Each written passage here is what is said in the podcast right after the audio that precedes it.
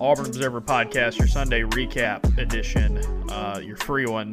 And buddy, once again, for the second week in a row, Painter, I'm like, well, I'm glad this this podcast is free um, because Auburn. I mean, I feel like we're gonna we're gonna sit here and talk about kind of some of the same stuff we talked about last week, but at this time, in a loss, Auburn falling to South Carolina, 30 to 22 on Saturday. And I mean, here we go again. Uh, another game where Auburn starts off really well. Something major happens. You know, there's there's big play issues uh, that swing the momentum of the game, swing the way dire- the direction is going in the game, and helps out a team that was worse than Auburn. Not only get back in the game, but take the lead and keep it. Felt a lot like the Arkansas game, just in a just a bigger scale. There were more eyeballs on it for an ESPN game. The plays that hurt Auburn the most were bigger plays, and in the end, you came out with a loss. And the subhead to the uh, observations on Saturday evening, um, for those of you who subscribe, same song, different verse, the same rhythm, uh, maybe a little bit of a different key, but this felt a lot like a lot of other Auburn games in the past, in the past few years. I was feeling good at the beginning. And, and, I think any Auburn fan watching the game should have been feeling good at the beginning. Defense played really well to start.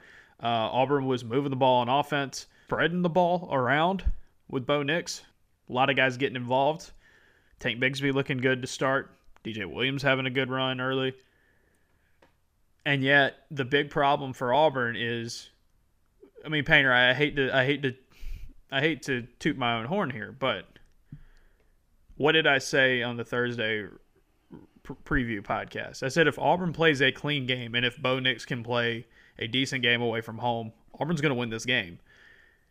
Here's the problem: is that we're talking after a law, an Auburn loss, and you can point directly to the fact that Bo Nix did not play a clean game and did not play a good game away from home as the reason why they lost. Now, everybody plays a part in why Auburn lost on Saturday, but if you want to condense it down to the simplest of terms, the easiest of terms, you lost by eight points in a game where you gave the other team 21 points, including 14 early in the game, where your defense was stopping them and they weren't able to move the move the ball at all. South Carolina had one really good sustained drive that whole game, and it came in the second half. And then when you had a chance to kind of fire back, you gave them the shortest field of the day on that third interception. Three short fields, man. Like you can't. It's hidden yardage. Auburn almost outgained South Carolina by by 200, I think. I think it was 200 yards almost. It was like one. It finished like 188 or something like that. that the teams who get outgained by that much don't shouldn't win the game. But it's the hidden yardage of football.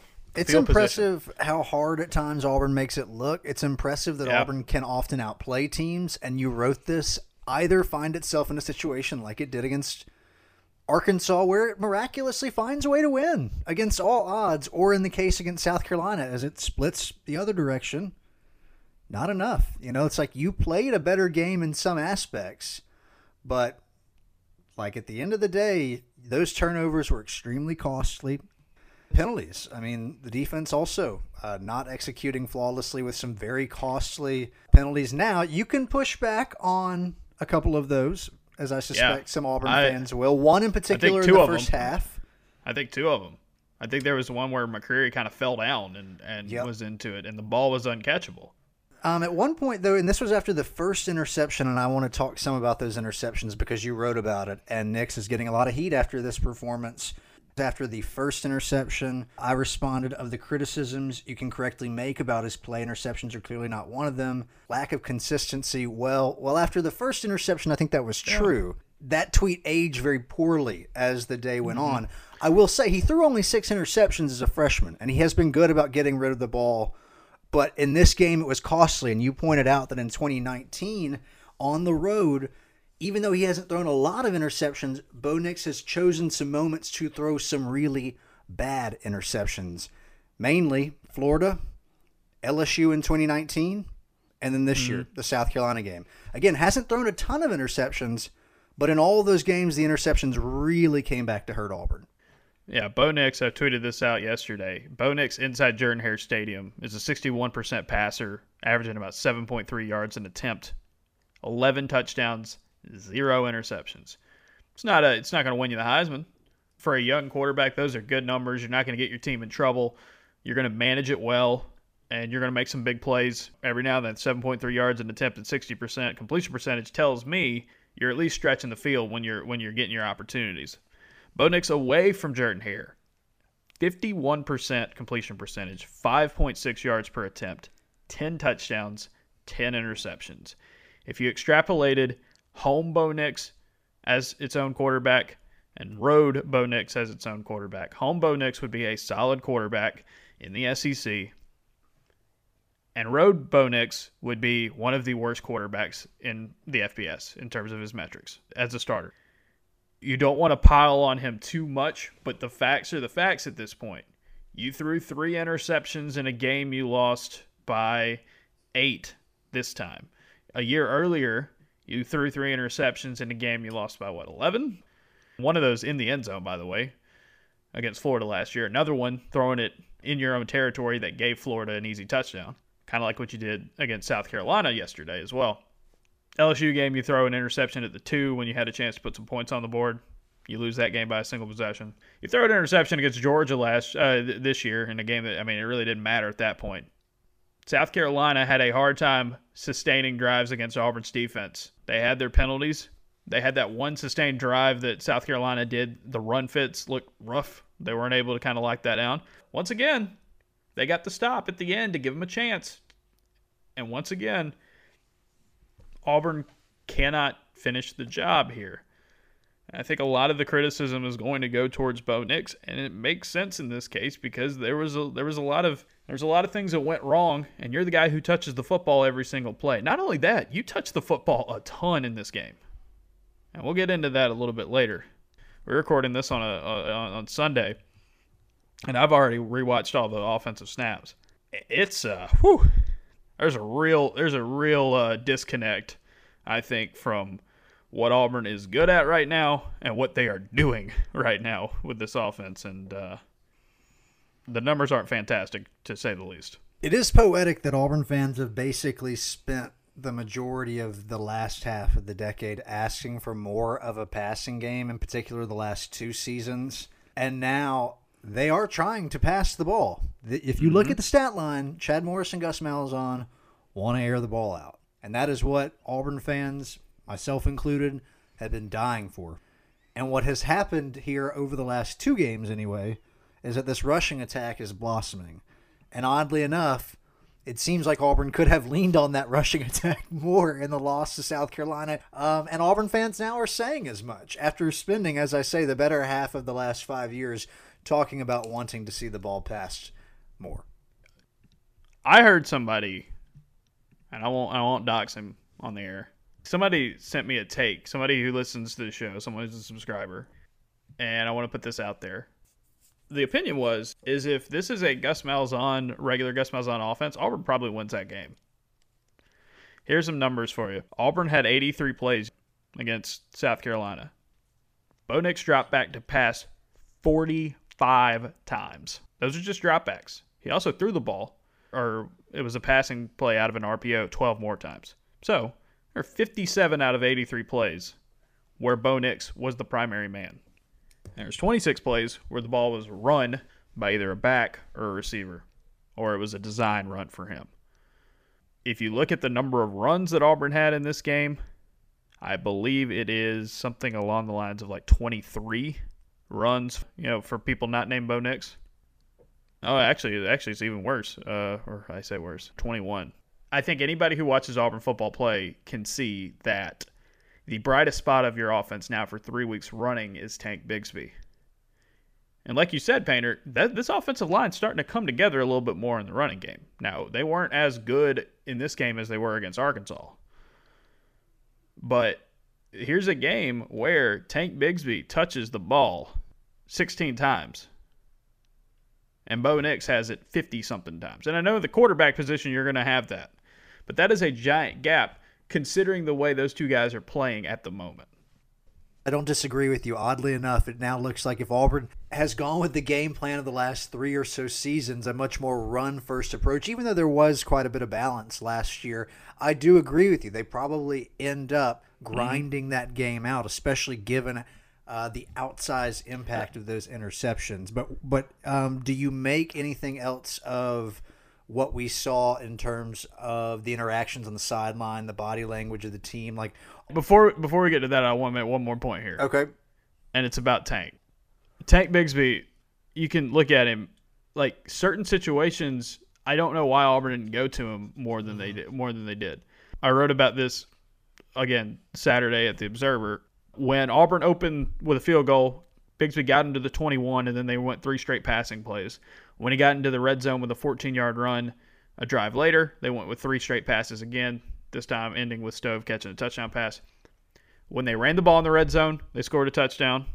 Uh, in the second half, he only had three carries on an 11 play drive that ended a field goal, and he didn't get a single carry. They went three straight plays for Nix uh, on a three and out right after that interception.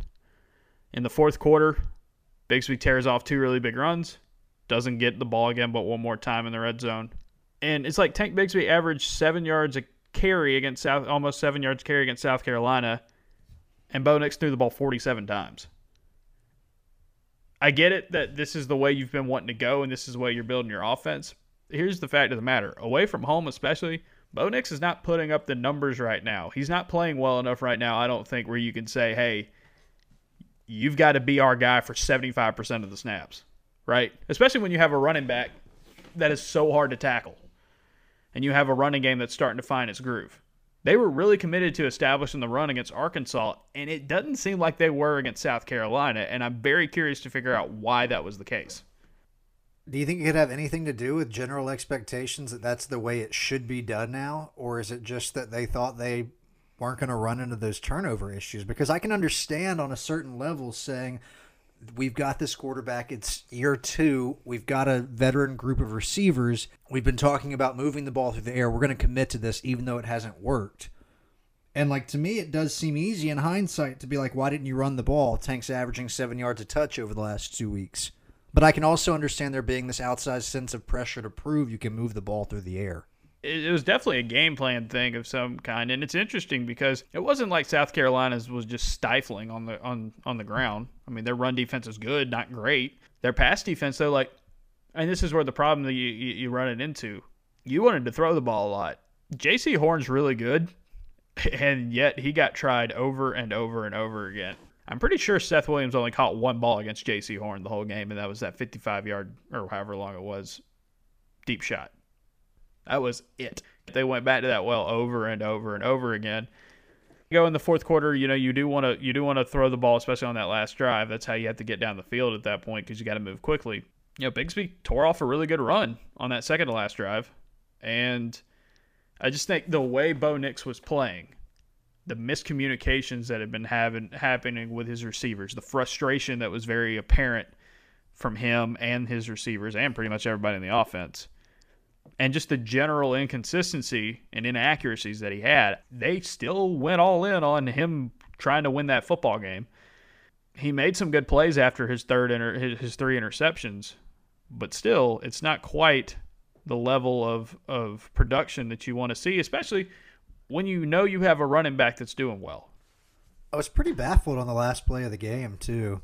The play before it too. Remember, all... he scrambles. He scrambles on the play before it, and at some point, man, like you've already thrown three picks, just get that Take ball out of the there. end zone. That's the that's get, a time where you can force it because baby, there's not any time left. Well, like the second to the second to last play, they run like an out to Stove, and like I wish I had all 22, but like even on the broadcast camera, you could see Stove get open, and if he just sets his feet and just just like drives the ball to the outside, you're gonna get out of bounds. You're gonna have time to think.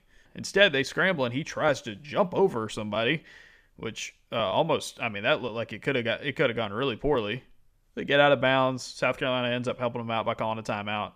When you say it could have gone poorly and that he could have landed out of or excuse me in bounds instead and the game's over at that point, that's part of it.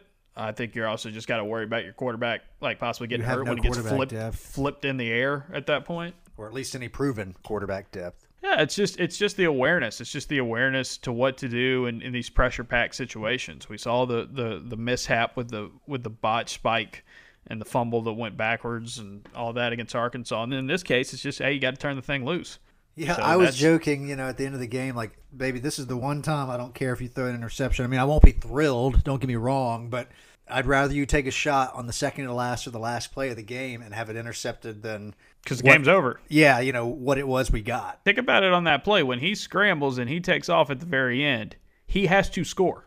You've already burned enough clock that I mean he gets hit at the there's a holding on the play as well, but he gets hit with like one two seconds left on the clock, right? You would had to have scored. Like if you're scrambling, you're gonna have to turn into Vince Young right there and get into the end zone because you you have to let it go. The game is ending on that play right there because of what happened on the previous play. You I mean you had twenty something seconds and you had two scrambles at the end while we're getting hung up on specifics of plays and end of drives, what do we make of the end of the first half and the clock management on that possession? I was baffled by Auburn not taking a timeout. Yep. They're going fast, and I get it, but like when they go fast, the wide receivers were not aligned correctly at the line of scrimmage. And so they had to burn off a few more seconds pulling them back. At that point, when it's chaos and you know, okay, we're not getting that snap off quick if you're the if you're over on the sideline, I don't know why you just turn and say, "Boop!" All right, here we go, timeout. Because you also have another one as well. Force yourself into a hail mary position, and you get sacked. You could have gotten some more points on the board. I mean, Carlson would have had to have hit a long field goal at that point. But like, it hurts to go to the locker room with two timeouts in your pocket, knowing that you had that, that you lost a lot of time there on that last drive. Uh, DJ Williams, we talked about Tank, and how could you not? But DJ Williams, I guess, not to be totally forgotten about in this performance while we're talking about running the football. He had a decent day running the football. They didn't really go to him much after the after halftime because they didn't go much to the running game whatsoever after halftime. But I think Williams finished with more snaps than Tank Bigsby because he was on the field almost every play in the fourth quarter doing pass protection stuff. Uh, he's your lead pass protection back. He did a good job at that. He helped out on offensive line. It still got issues in certain spots. Shaun Shivers made the trip, went through warmups. But again, this was a game where they were throwing the ball a ton. That's not a game script that is going to feed in well to what Shivers is right now. Bigsby and Williams bring you a little bit more in terms of production wise as receivers and as pass protectors. What are you, you expecting to, to, hear about Shivers in that case? Because I don't know. I don't know. I wonder if it's a, just a you know we could have used him in an emergency situation or something like that. I don't know. I really don't know. You wanted to talk about the sideline. Yeah, I'm sure it's you know I I think that that kind of stuff happens in sports. I'm not um, gonna brush it aside and say that it's insignificant, especially given that they didn't have a good game together. Like I don't think it, that that is not a sign that the team is coming apart. That is not a si- sign no. that there is all kinds of unrest in the locker room.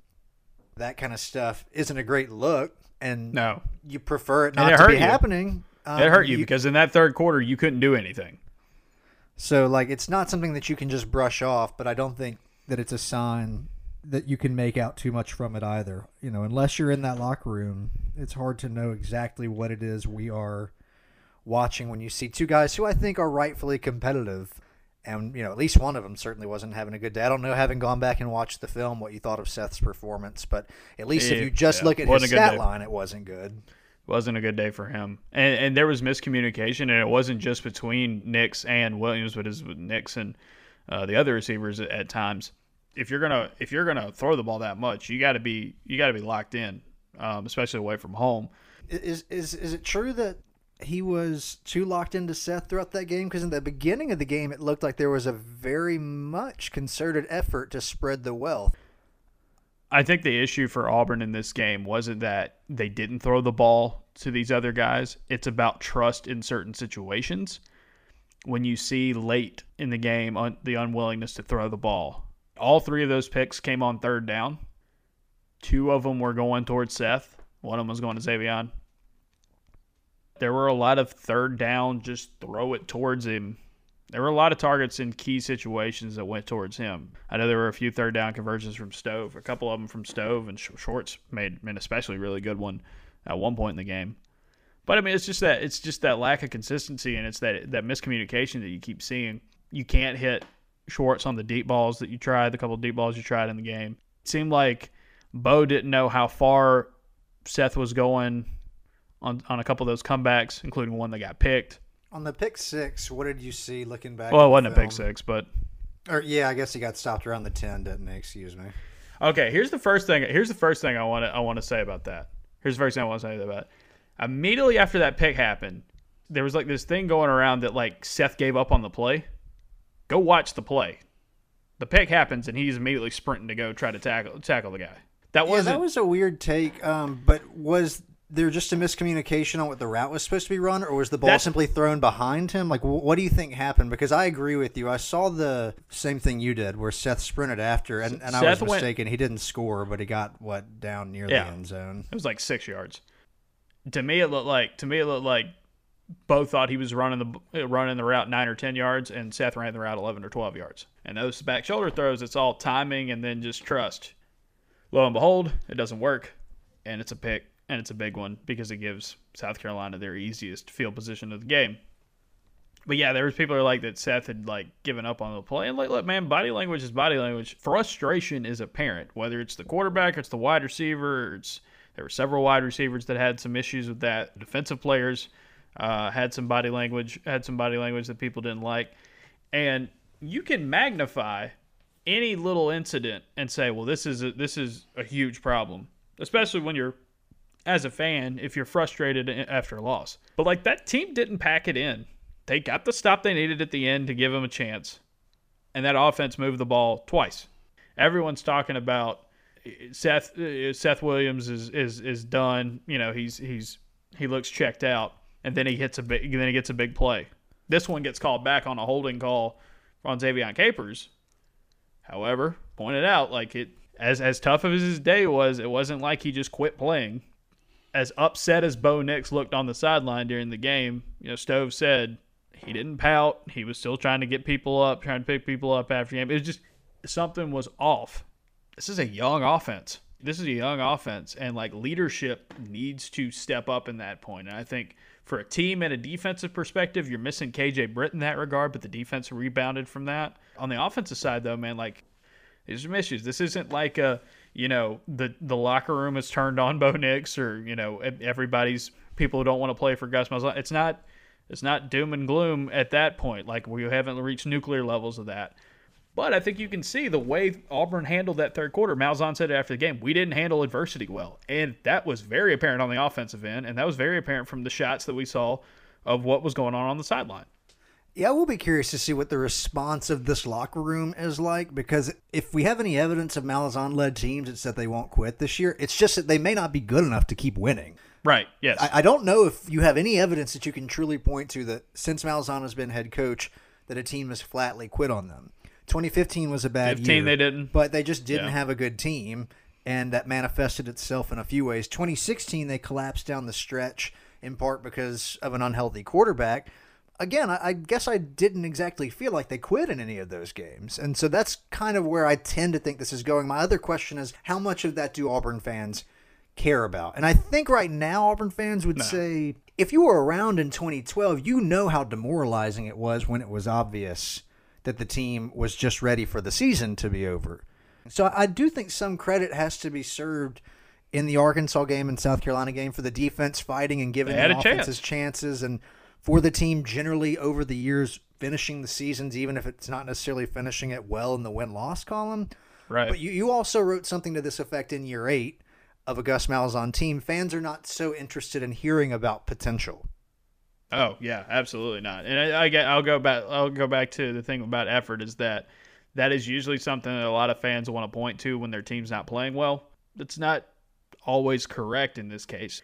The bigger issue for Auburn right now is that that offense did not know how to respond to adversity when it hit them that hard in the third quarter and that even when they came back there down the stretch it's still this offense still has just major issues of getting all on the same page and yeah, it's year eight. So I had the first question in the in the press conference yesterday. How was that, by the way? It was a little icy. Whew. I mean, Mal's not necessarily from Gus. I can just imagine. No. no one probably wanted was dying to be the first person to break the silence. Let's put it that way. Malzahn, I mean, looking dejected, looking upset as, as normal. But the first question I asked him was like, here, I guess this is another game where your offense starts really well and then falls off. It's just it can't all come together. It's the inconsistency. You know, what do you what what do you think the underlying cause of that is? And the first thing he mentions is that not going through spring. And it's like, okay, that I'm not I'm not disagreeing that that didn't have an effect on your team, especially a young team, especially a team with our young offense and a lot of pieces on the offensive line that are I brand new. You made a good point that every team has to deal with that, right? Everyone. But, but some teams, some teams, it would affect you more greatly depending on what position groups and how many players. Like there's a skewed argument for some teams, but at the end of the day, you also pointed this out. You got a bunch of first year coaches at programs. They're first year coaches for a reason because those programs were not having success, and yet the offenses are rolling. It does not add up. That to me cannot be an excuse right now. It, it, it is true. It is true. And it may affect Auburn, and you know maybe to an extent. Well, no one like wants Ju- to hear it. No, yeah, no one part also, of the fan base wants to hear it. I, I, yeah, I don't know if it really serves you much of a purpose saying it, even if it's right. true, right? Even if you're Gus, uh, if you're playing a PR game, it doesn't seem to help you much. There are positives to this offense.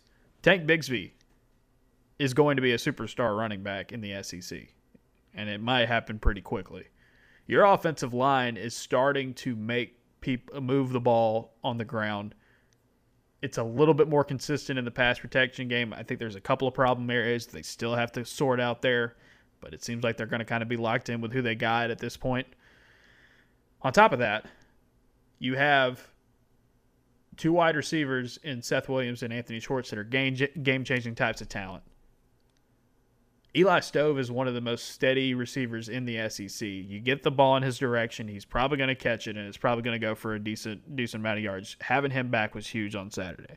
You've got some younger pieces on that on that offense that you like moving forward. And yes, as poorly as he played yesterday, and as poorly as he's played in road games, and as bad as his numbers are, like you have not seen the progress that, you, that was expected. You haven't seen the step forward that was expected, especially with him coming in under Chad Morris. Bo Nix makes plays, a dozen or so, more than that times in a game where you're like, those are some big time throws. Those are some big time. Th-. He had some scrambles and some decision making in the pocket that look really, really good. And then he has some decisions that are po- that are poor, right? Much like Seth Williams has games that are poor. Much like these wide receivers have drops. Much like these, this offensive line makes mistakes. I think Bigsby's one of the only guys where you can say that he hadn't really had a whole lot of issues there to that point. So uh, there's positives, right? But there are teams that are just clicking on offense right now pretty quickly that have had to go through the same things you went to. And this is year eight. You have a returning quarterback. You were one of the few teams in the SEC that had a returning starter at quarterback. And the offense has not gotten better. The offense has not gotten more consistent. You are still facing some of the same issues that you've faced over the last few years. Now, it looks different with the fact that you have a running back like Bigsby at this point, and there's some differences in how the game's going.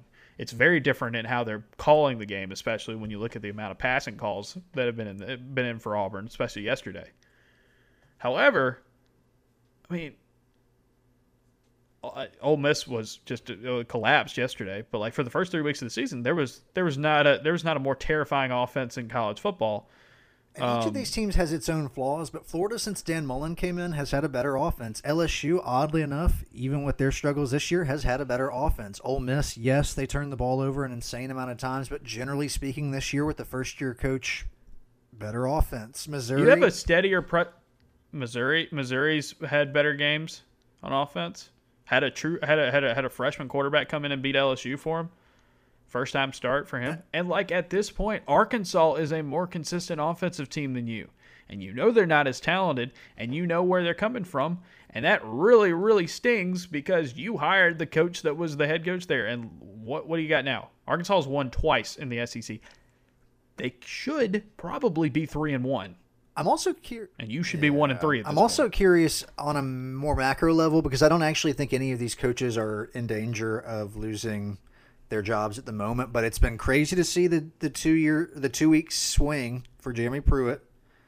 Things were uh-huh. pretty great two Saturdays ago. Oh, buddy. Uh-huh. Funny how that'll change.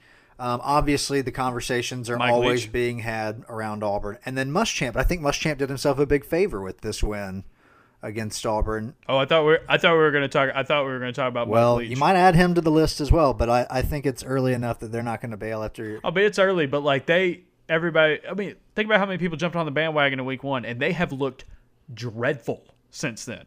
It's like- the only game on Auburn's schedule right now, based on what we've seen after a month of play, that I look at and feel a modicum of hope that they can win that game. Now, there the rest of the games on the schedule, Auburn can in fact win, I think, except for Alabama, and I will lump Alabama. Texas A and I think they can. I will lump Texas A and M into that group. I think they can beat A and M. I think they can beat Tennessee. I think they can beat Ole Miss, Oh. LSU. Yep.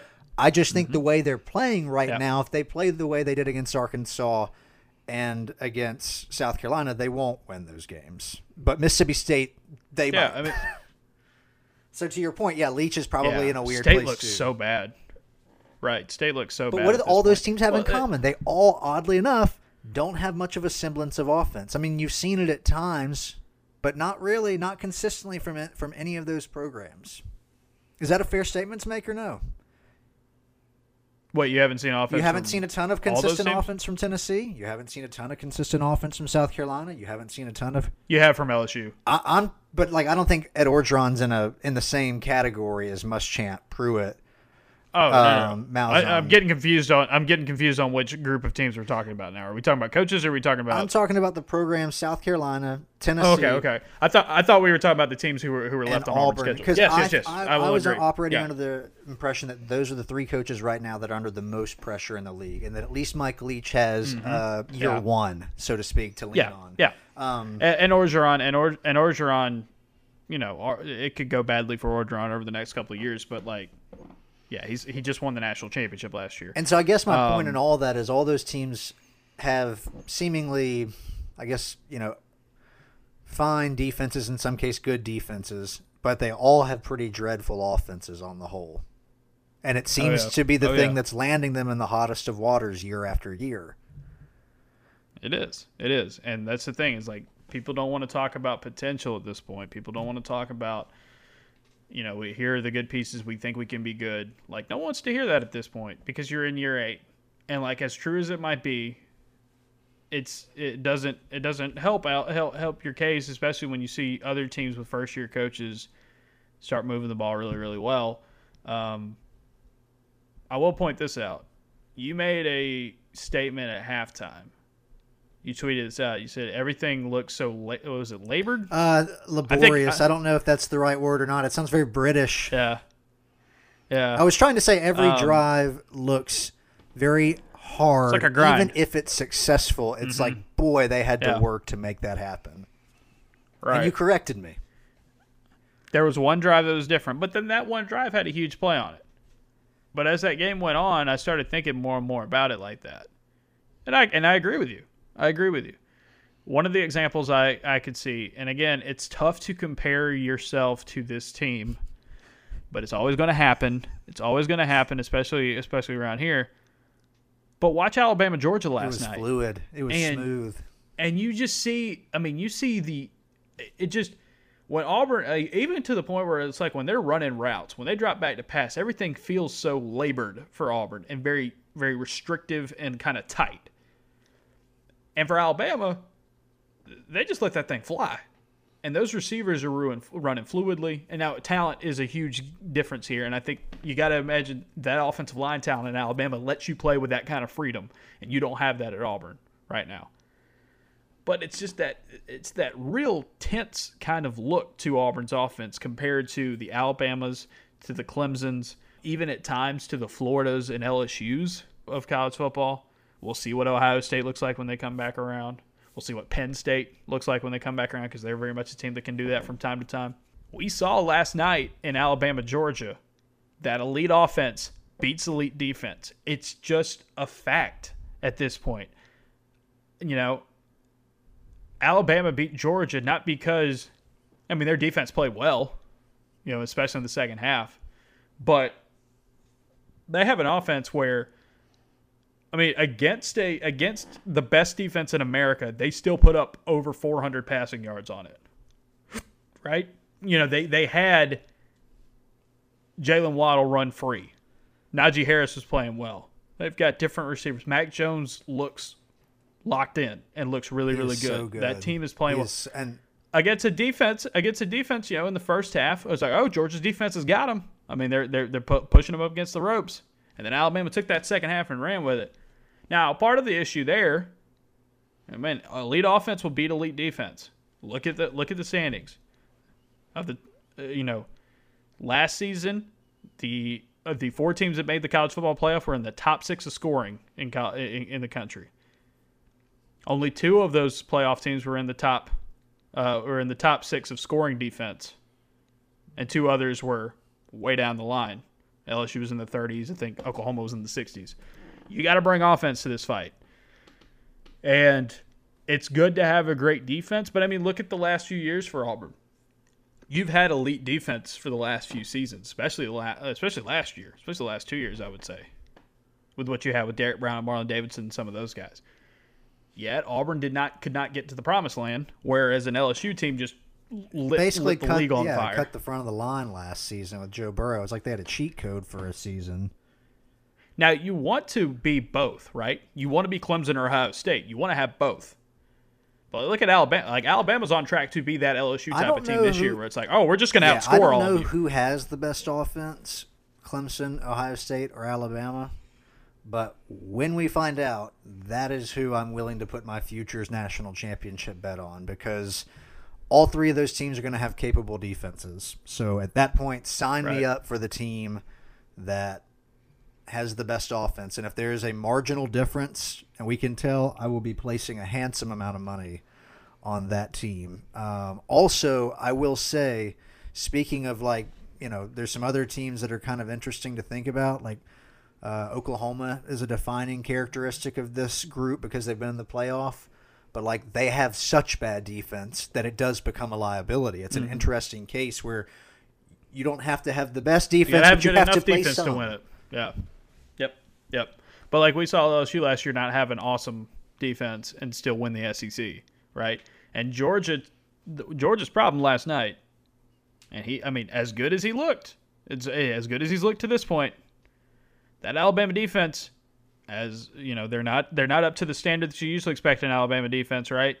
But um, they're still filled with five and four stars, and if you're bringing a walk-on quarterback to a five-star fight, it's not going to work out for you because after halftime, Georgia looked very much like a team that was running the ball through. I mean, running their offense through a walk-on.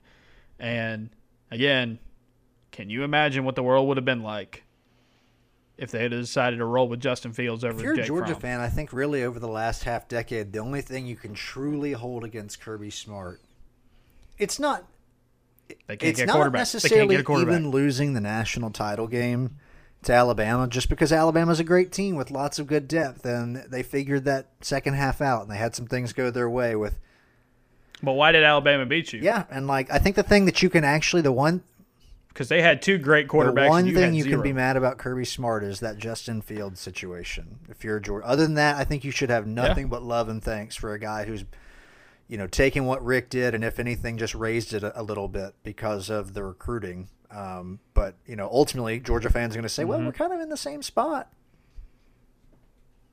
Yeah, and, and to get to that elite elite level, you have to do that. It, it- switching this back to Auburn,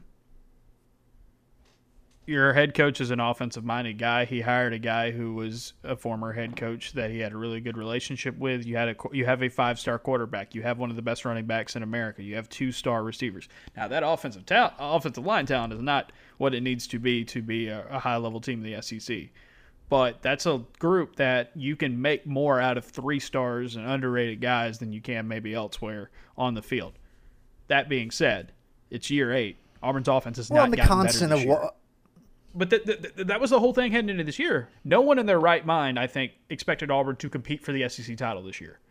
It was like, okay, the schedule's tough. It's a weird year. The offensive line's it. But if you can take a step forward, if Bo can progress, if the Chad Morris effect works, if if you move the ball better, if you can run the ball better, right?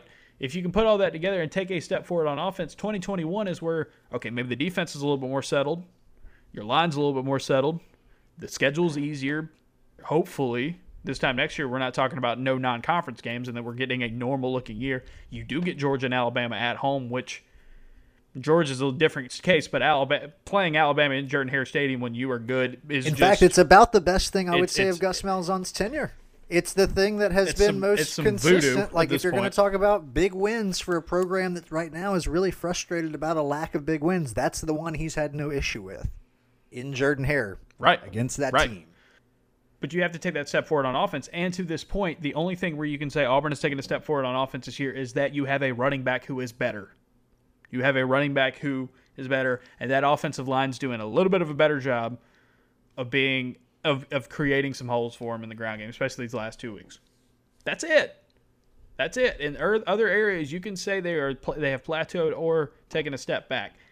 And I get it, like you said earlier, Painter this is a this was not the ideal year to have a new offensive line and a new offensive coordinator, right?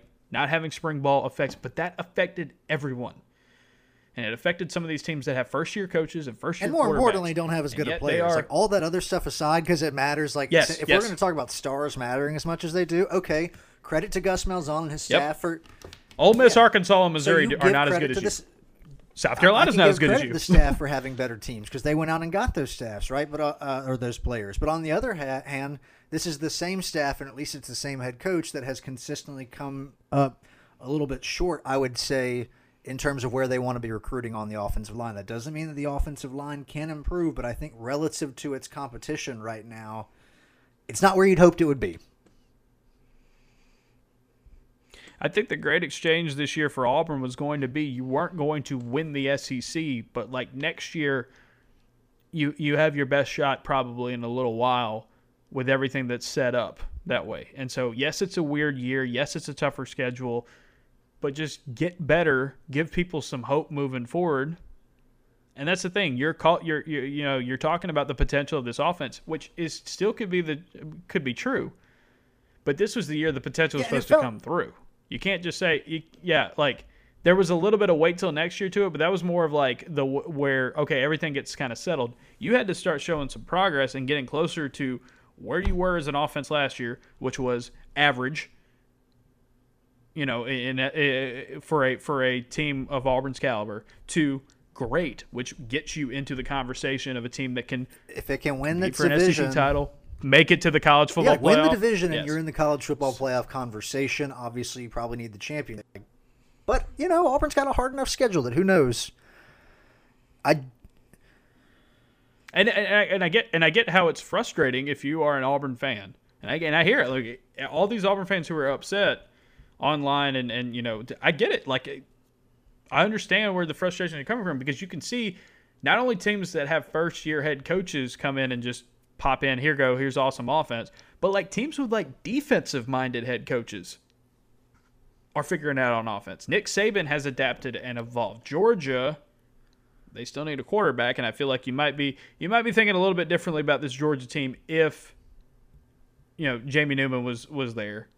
If JT, I don't know about JT Daniels, um, but it you know if you had the quarterback that you needed, but there's some defensive minded teams out there or defensive minded head coaches that have gotten some offenses to just turn it loose. Ed Orgeron's a great example of that as well, and that's where the frustration comes down to for Auburn and this team can recover. Like again, we're talking to bring it all back full circle. We're talking about a game where take away one or two of those interceptions and Auburn yeah, just by that game. virtue of I would Right? say how you put the defense or where you put the defense, and obviously South Carolina's ability to score on those short fields. The momentum swings of the game, and look, it's obvious now with what we've got at this point in the year that my eight and two prediction was very rosy, and is not going to be Mm-hmm. um, correct. You should have been. You, sh- Yeah, you should have been yeah, on team but, seven uh, like me.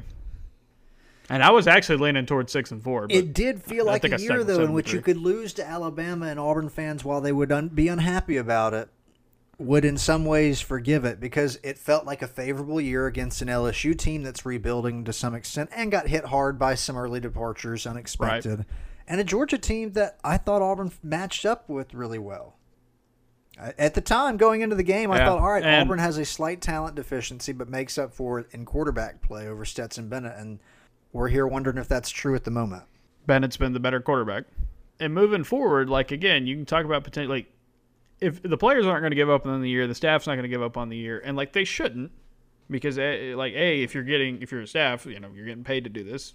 these guys take great pride in it. They put a lot of hard work, especially this year, especially all the crap you had to go through to get to this year, you know, with COVID and all that. But look at what you got ahead. Ole Miss, worst defense in America probably. Just yeah, if they the don't ball, turn the just ball threw over, six interceptions awesome in a offense, rather but ugly if you loss. can force some turnovers, uh, you got you got yourself a, a ball game. So you got that. Got an LSU team coming up who didn't play this week, but their defense is a mess. You're playing them at home as well. You also have to play Mississippi State, who outside of Vanderbilt, I think you can say definitively who who is worse than Auburn in the SEC right now. It's Vanderbilt and Mississippi State because Mississippi State looks hopeless out there at this point. Um, what else? Uh, you have to play Tennessee, very inconsistent on the offensive end. An uh, incredible uh, start own, to the I game. mean, they lost yesterday, big, big because of the turnovers, just the amount of turnovers they had. They have their own quarterback issues as well. You play them at home. You play A and M at the end of the season, and then you have Alabama, which I don't think anybody but Clemson is beating Alabama this year. The way they looked last night, I don't think anybody's beating Clemson. By the way, they're terrifying on offense, and they might have the best pass defense in America. Like they have the best collection of defensive backs, and that's that's what you need to that's what you need if you want to beat Ohio State Entertainment and Alabama. purposes only, but the so, over under on the Georgia Tech Clemson game hit in the first half yesterday. Whew. If you want to go with the fact that this team could still have a quote unquote winning season, six and four, which in a regular year would feel like eight and four probably, and you think, okay, can the offense turn the corner? There's enough here to see that belief, especially if the defense plays like it did yesterday. Auburn's defense has grown up a little bit we're about to be at the halfway point of the season, as weird as it is, and it still feels like Auburn doesn't have a grasp of what it is on offense right now. And that frustrates a lot of fans, especially when you look at Malzahn's background, Morris's background, the talent you see on the offensive end. And it gets to that point. So I think in summary, um, if you're Auburn, I mean, you've uh, you've got to hang. You get you've shown fight the, at the end of these last two games. At one time, it got you a win, and the other time, you know, you lost at the nine yard line with a chance to tie the game. You got to keep swinging, and you got to have that fight. And Owen Pappoe talked about not letting this divide us, and people and fans online and media and whatever you know, getting under their skin, trying to get in people's heads, whatever you want to call it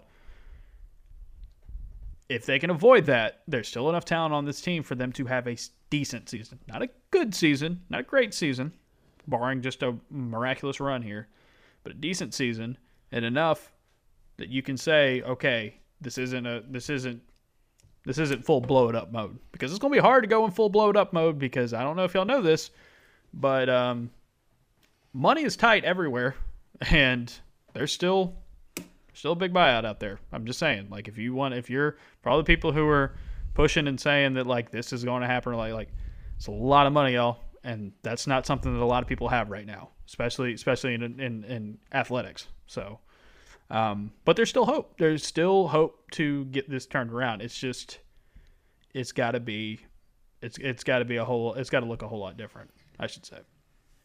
Before we wrap up the show, and we're going to wrap up the show with a little bit, a little bit of positive talk.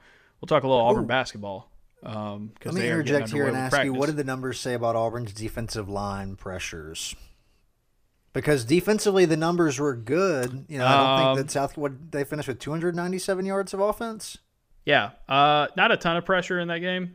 Not a ton, but it didn't hurt them that bad. Um, felt like the passing, the passing attack was very kind of all or nothing. They had to rely on Auburn's bailing them out through pass interference. Again, I think mm-hmm. Auburn's defense played well enough to win that game yesterday.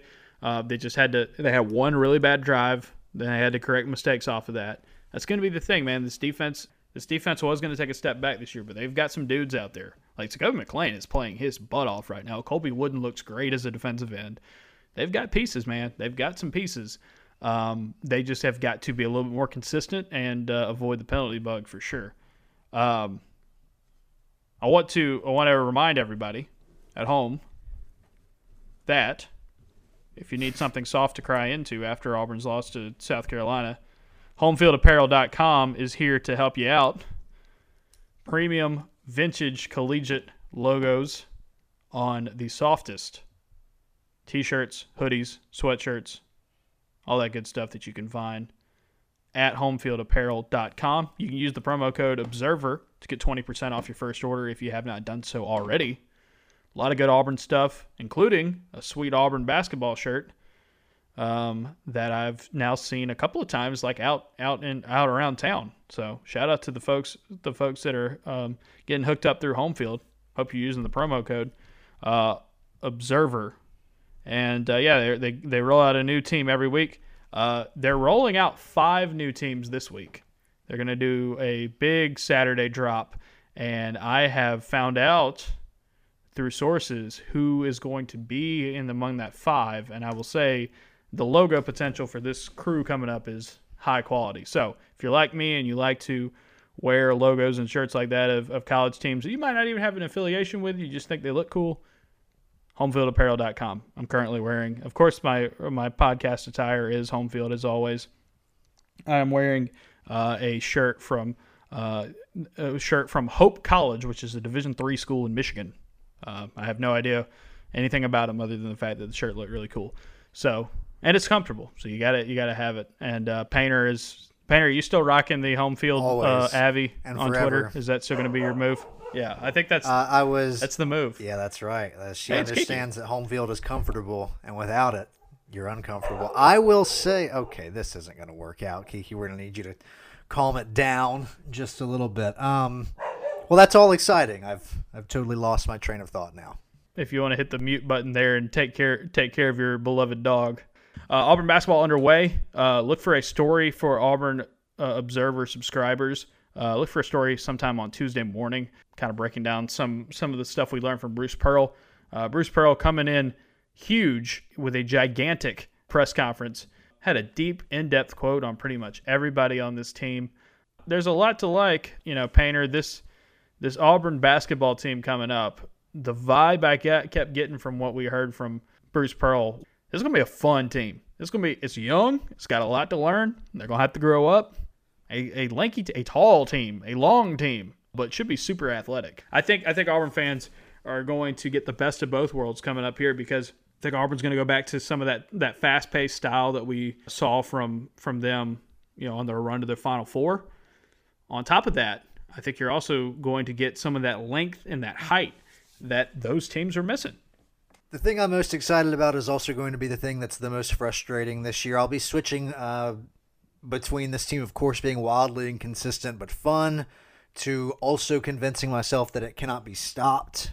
This, of course, the latter is unlikely to be true. They have oodles of talent, and Pearl has extracted the most out of that in years past. And I won't be surprised if by the end of the year, this is a fun team that could win some games in the SEC tournament. And I think they'll make the NCAA tournament. I'd be surprised if they didn't. But also, they're going to have some games where I think I'm going to be upset because they're young. And some of these guys that have played in the past were asked to play much more minor roles. And we saw this last year with a team that was split oddly into very experienced players and very young players. Even for the experienced players who were asked to do new things, there were growing pains.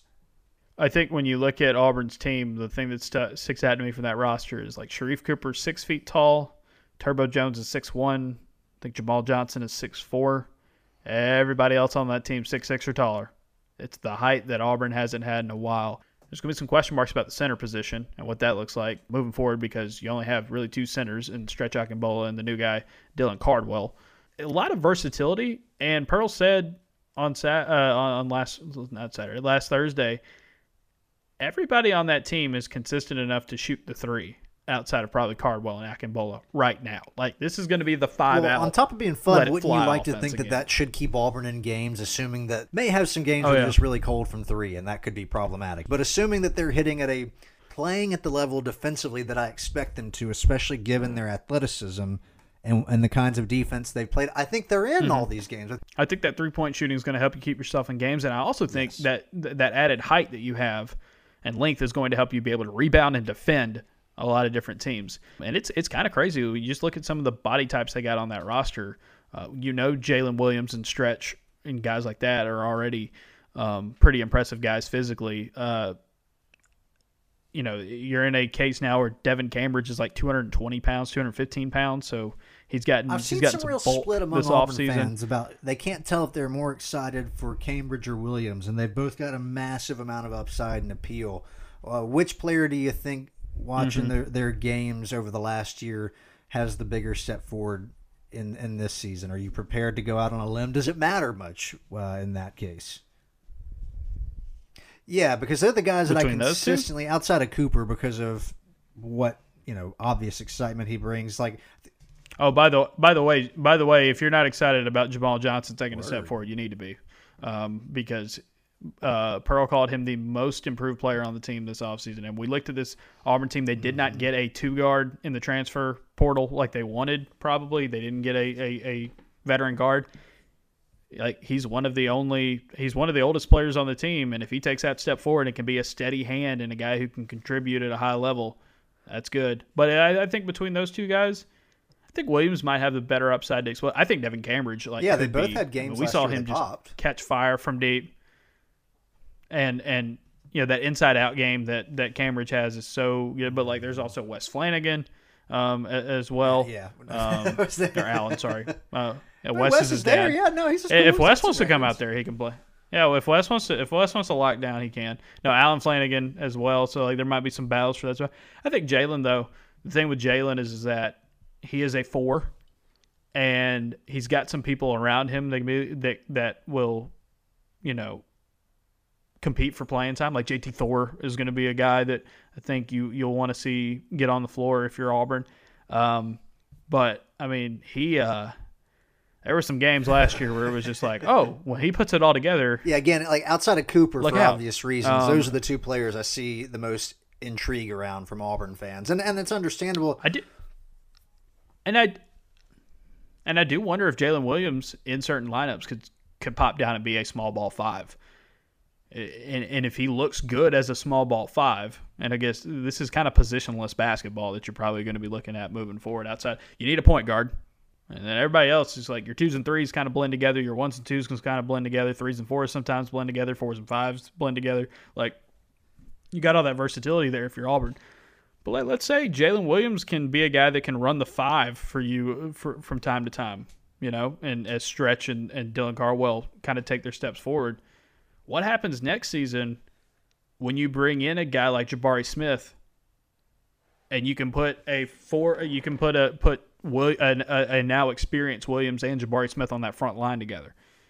Like that, that's the kind of thing where I'm, I'm interested to see how those are, those Yeah, rotations are going to be a I'm lot of intrigued fun to about track. Johnson too. And, That's uh, interesting because last year I don't know where I got this from, but I was expecting more out of him, and maybe I just misread that. Maybe it was because of who was in front of him. Maybe Yeah, I think I'm gonna write a story about him on Tuesday. I think that's I think that's I think that's gonna be my Tuesday story because there's there's been a lot of All right. buzz Well, about him this offseason. turns out to be the case. Uh, he is someone that I was a little disappointed about last year. So Also- I'm glad that that's coming to fruition, uh, or at least the some people in the program seem to think so.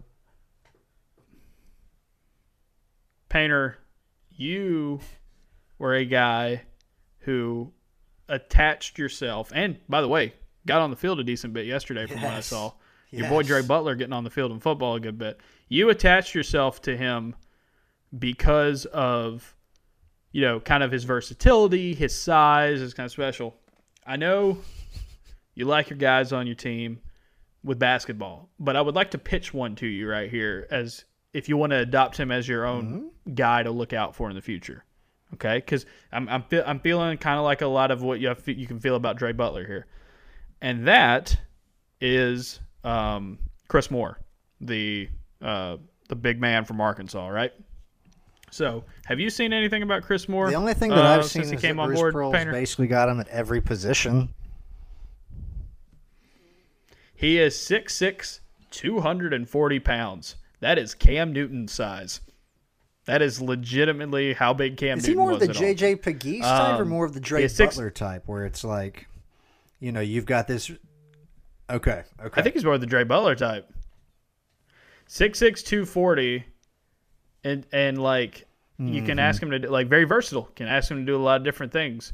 Um, he's playing the two, three, four, and the five for Auburn, and I'll be interested to see how much reps, how much reps he gets, how much play he gets in the regular season, all that stuff. But I mean, a guy that big and that athletic who can do some of everything is that's a that's a potential like bench Can you bring bench him squad in to be your like all enforcer star too? right there. You Like know, just absolutely like manhandle some children. Yeah, you know, just Rough do some it. people up. And like, I'd love to see him move with some finesse. Don't get me wrong. I know he's got that side of his game, but I also wouldn't mind seeing him going in and laying some wood.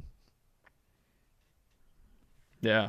I think the big thing here with Auburn is just this versatility, a lot of three point shooting, a lot of athleticism, a lot of youth, which means Oh, it's going to be a very be, combustible like, team very in terms much- of oh. when it ca- when it when it catches fire, look out. But also just know that sometimes fire can be bad for yourself as well. Like they're going to have to be able to sort some things out. But Bruce Pearl is very very proud of the way his team has handled COVID. Um, he said like the vast majority of his players have not had it. Um, they've been able to practice um, and go through the protocols without really any sort of interruption. Uh, and he likes the work ethic that those guys have put in and the development they've had. A lot of them are bigger. A lot of them are, have, have really worked on their physical side of the games. And uh, it's going to be a lot of fun. It's going to be a lot of fun. And we will continue to write and talk Auburn basketball moving forward. I know more of you will want to hear about that um, as Auburn football's fortunes turn.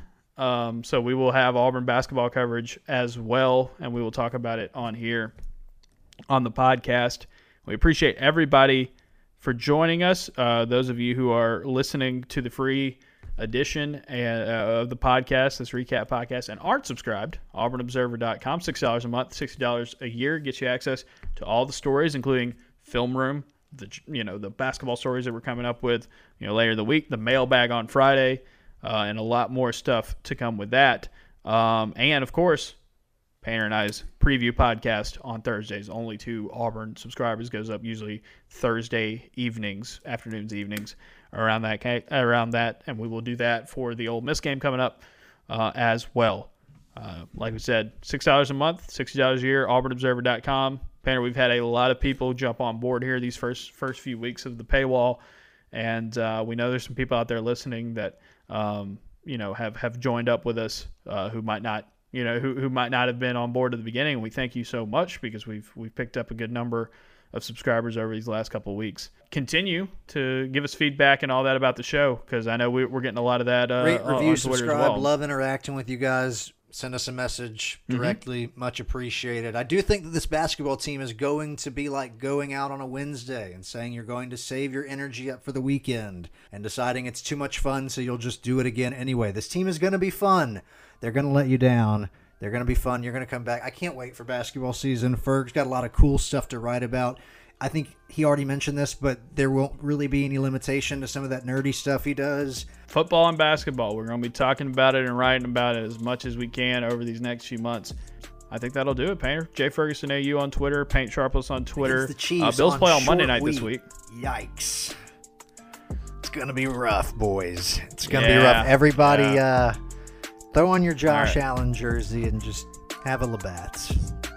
Hope for the best for our boys in Buffalo. Adios. We'll talk to y'all Thursday. Those of you who are in the inner circle. Until then, go Bills.